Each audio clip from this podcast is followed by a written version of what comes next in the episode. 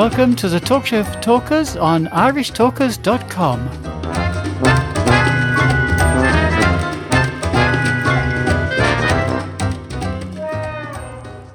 Welcome, Toastmasters, to our final segment of this week's offering from the talk show for talkers. And Moira is the person who anchors this particular segment. And this evening, what she's going to be telling us, she's going to be talking to us about vocal variety. Thank you very much, Ted. Vocal variety. What on earth is that? Well, it's a lot more than you might actually think. You see, what we think of in terms of vocal variety, especially the way that it's put to us in, uh, in the early days of Toastmasters, at least in the old program, was that it's mainly about uh, giving uh, expression and and you know, raising your voice up and down and so on. But it's it is a lot more, and I'm going to give you six different things which you need to think of when talking about vocal variety. And let's start off with the first one volume. You can be very soft or you can be very loud. And either of those on their own can be a problem. Another significant problem for some, people, for some people is dropping off at the end of sentences so that you don't hear everything that's being said. Alternatively, it can be that you're just too even. There is not enough variety in the volume. Now, if you listen to a good speaker, there is quite a range of soft but not too soft, and loud but not too loud. And it's always in keeping with what is actually being said. It's resonant, it's with the, the words being spoken. And resonance is something we're going to come on to later. Okay, the second thing pitch.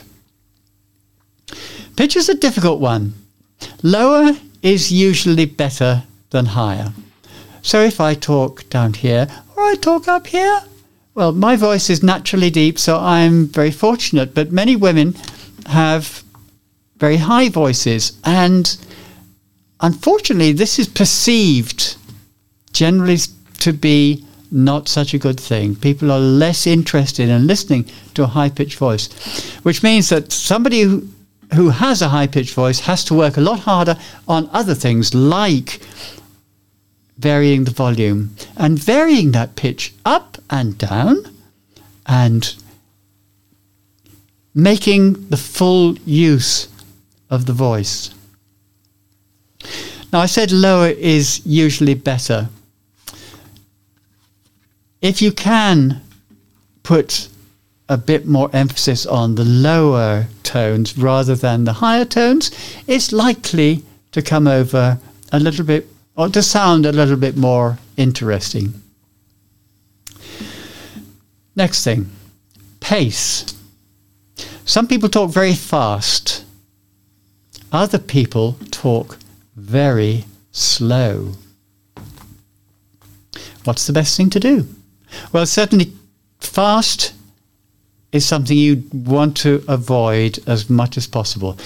It can be good in a certain circumstance for a brief time to make a, a, specific emphasis, but generally speaking, you want your pace to be a fairly even pace and preferably one where your audience has plenty of time to keep up with you. They're not having to think about what you said two or three seconds ago while you're saying this now because you're talking so fast.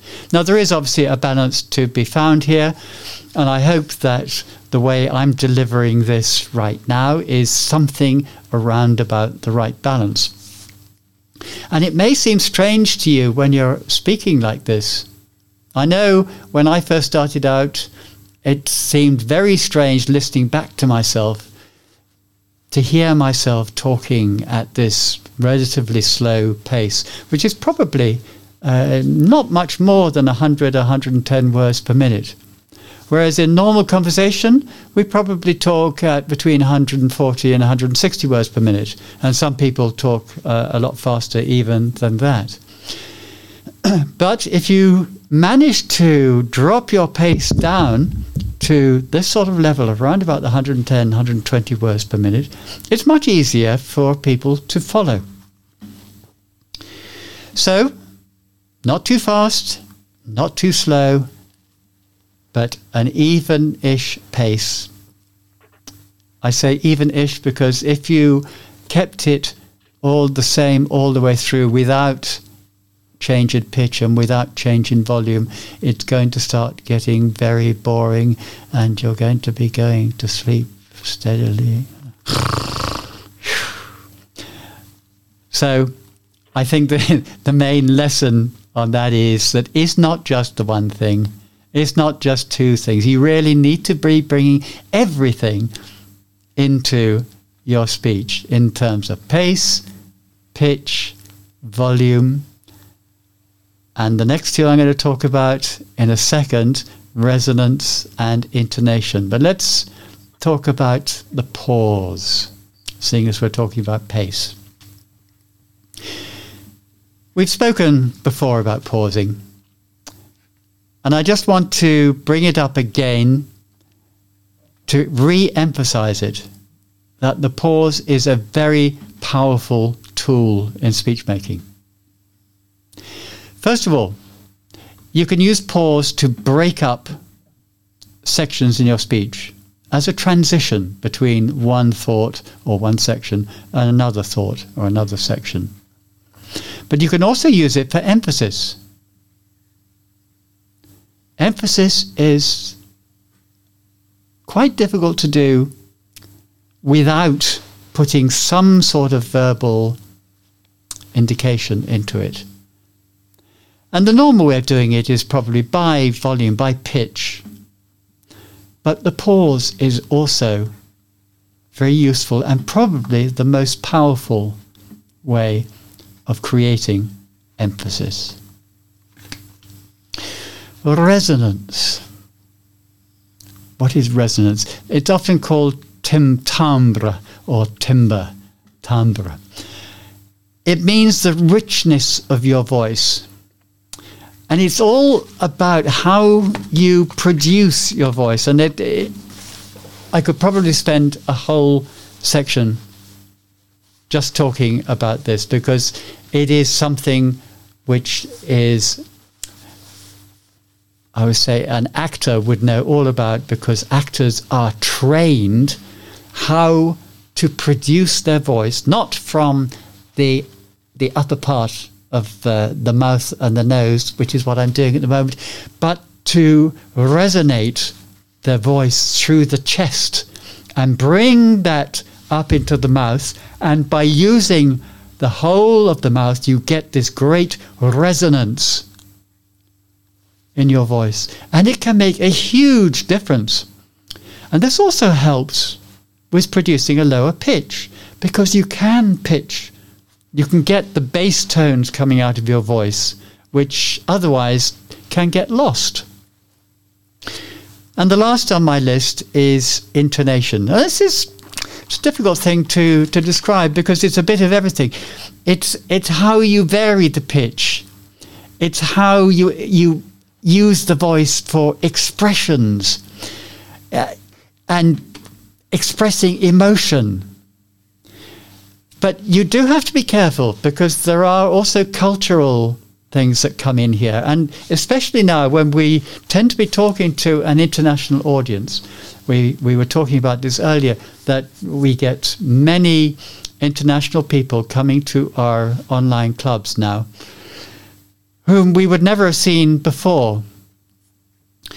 And you may have Australians or Americans coming to your uh, club where it is the normal thing in their speech to for their pitch to go up at the end of the sentence, just like that which to our eyes or our ears can sound very strange.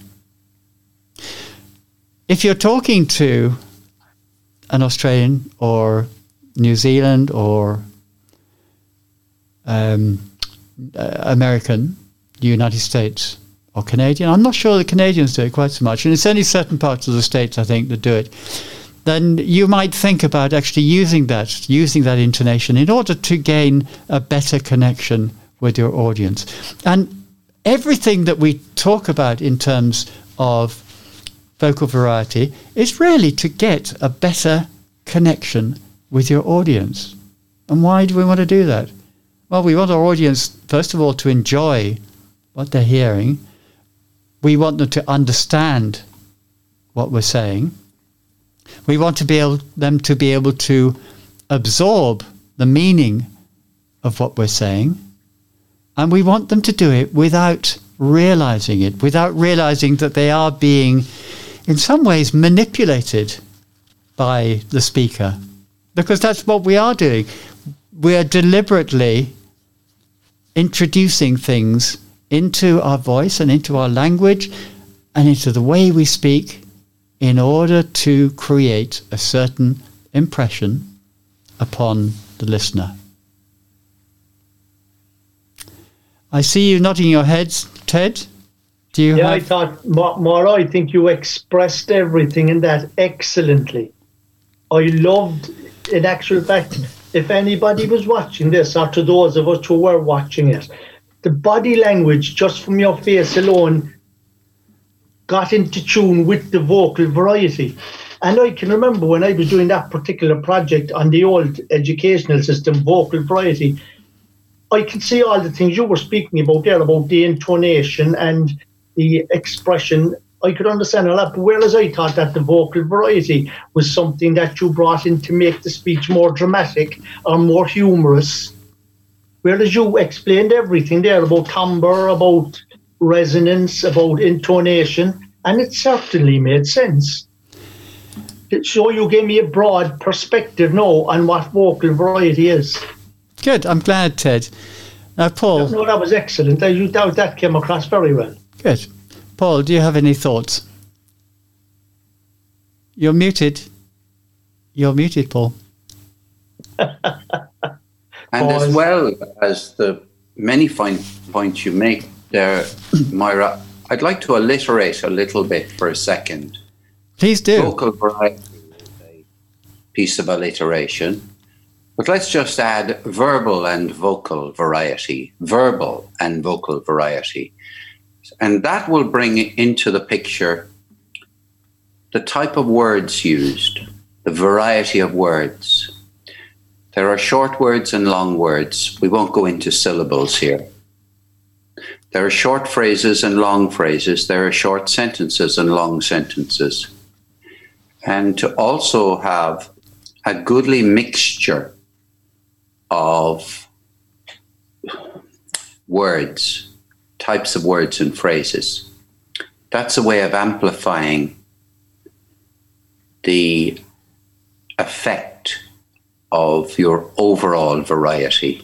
And variety, as is said, is the spice of life, is it not?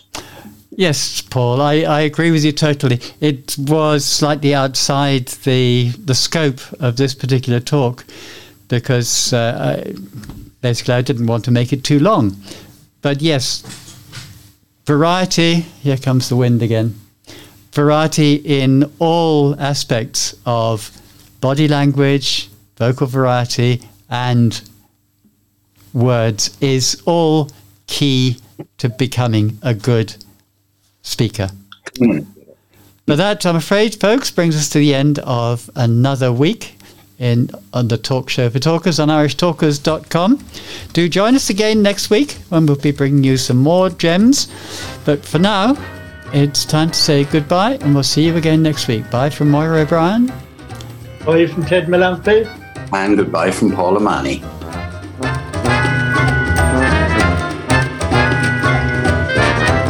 The Talk Show for Talkers is published every week in sections at 4 pm every Friday, Saturday, Sunday, and Monday.